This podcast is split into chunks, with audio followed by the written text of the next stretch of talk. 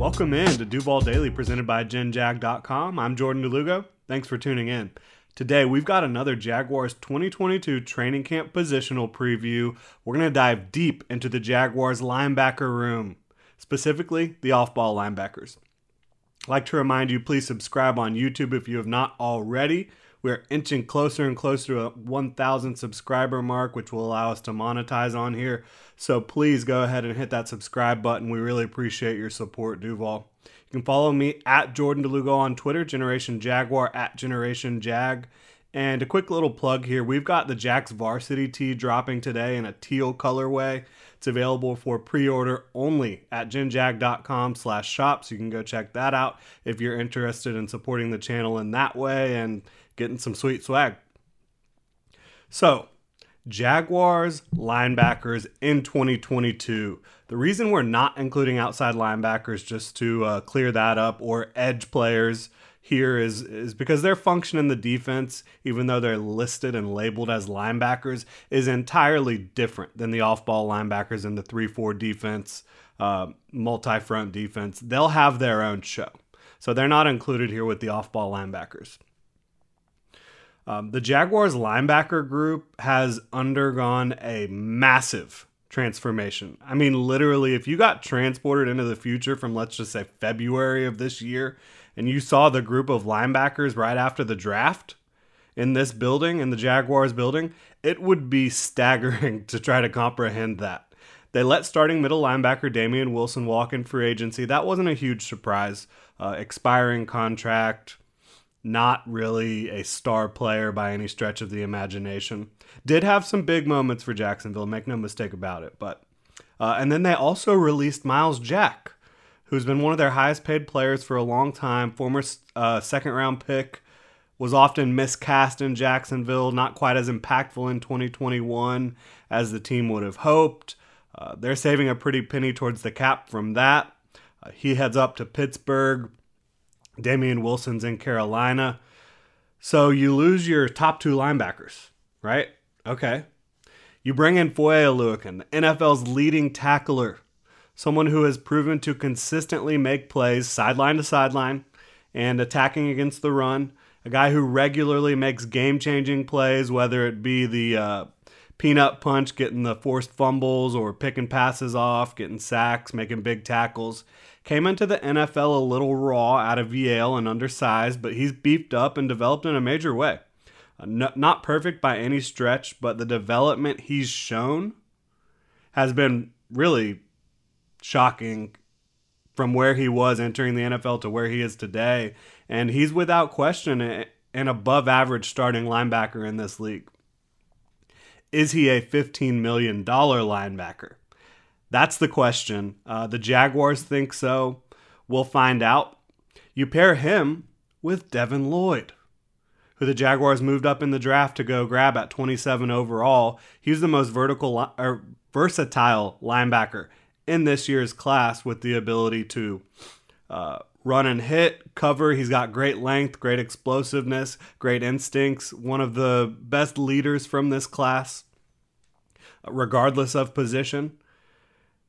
Then you go get Chad Muma at pick 70 overall in the third round, another player who has great instincts, uh, great against the run, good in coverage. He's a playmaker as well. Picked off some passes at Wyoming. He's made a lot of plays at or behind the line of scrimmage. Really consistent tackler, good athlete. Uh, so you've got now three pretty big investments there. Then you've still got Shaquille Quarterman, Chapelle Russell, uh, two guys going into their third year that have been productive special teamers, have shown flashes on the defensive side of the ball. The Jaguars got Shaquille Quarterman in the 2020 NFL draft, and Chapelle Russell came over from Tampa last year. And of course, he had worked with J- Jaguars defensive coordinator Mike Caldwell in Tampa, who was his position coach. You brought in Grant Morgan as a rookie undrafted free agent, and then veteran Tyrell Adams rounds out that group. So the Jaguars have sort of an embarrassment of riches at linebacker here. Devin Lloyd was the top linebacker on my board in this class, the top linebacker on most people's board. Uh, he carried an early first round grade for me, while Chad Muma, he was the second linebacker on my board, carrying an early second round grade.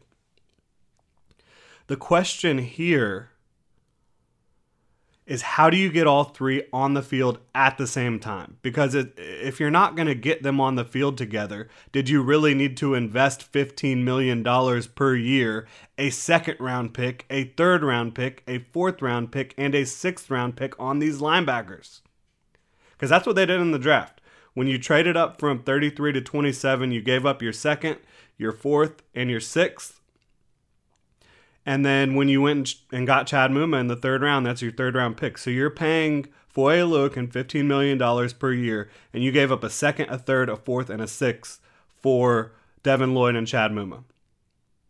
I mean, you could have potentially bolstered another area of your roster or multiple areas of your roster that need it more.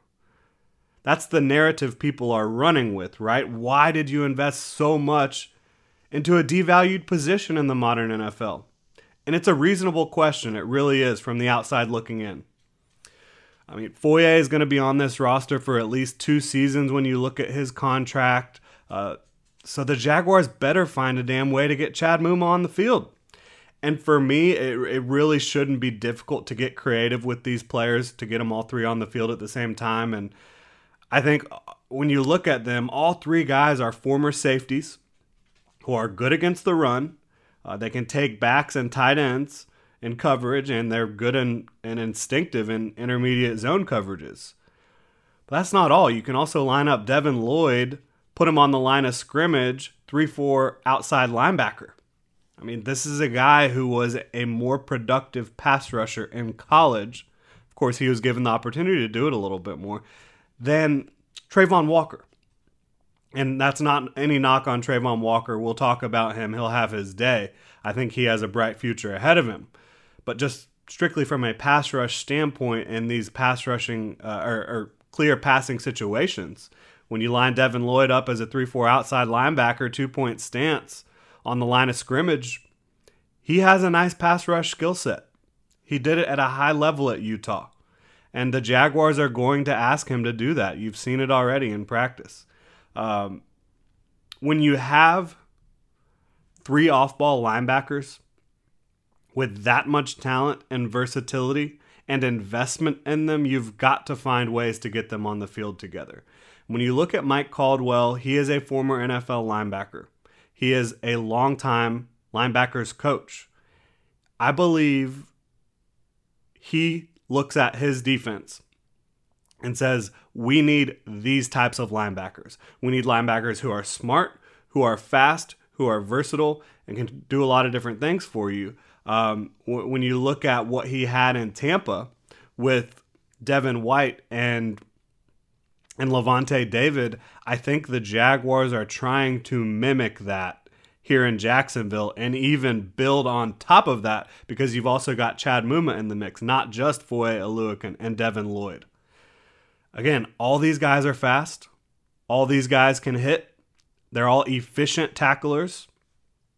They're all playmakers. They've all picked off many passes throughout their career, made a lot of plays on the ball, uh, forced fumbles.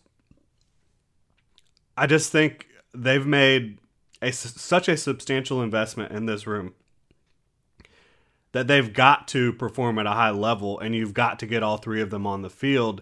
And in order for them to perform at their highest level, Mike Caldwell has also added Foley Fatukasi, Travon Walker, guys up front that will help free up these linebackers to fly around and make plays on the ball.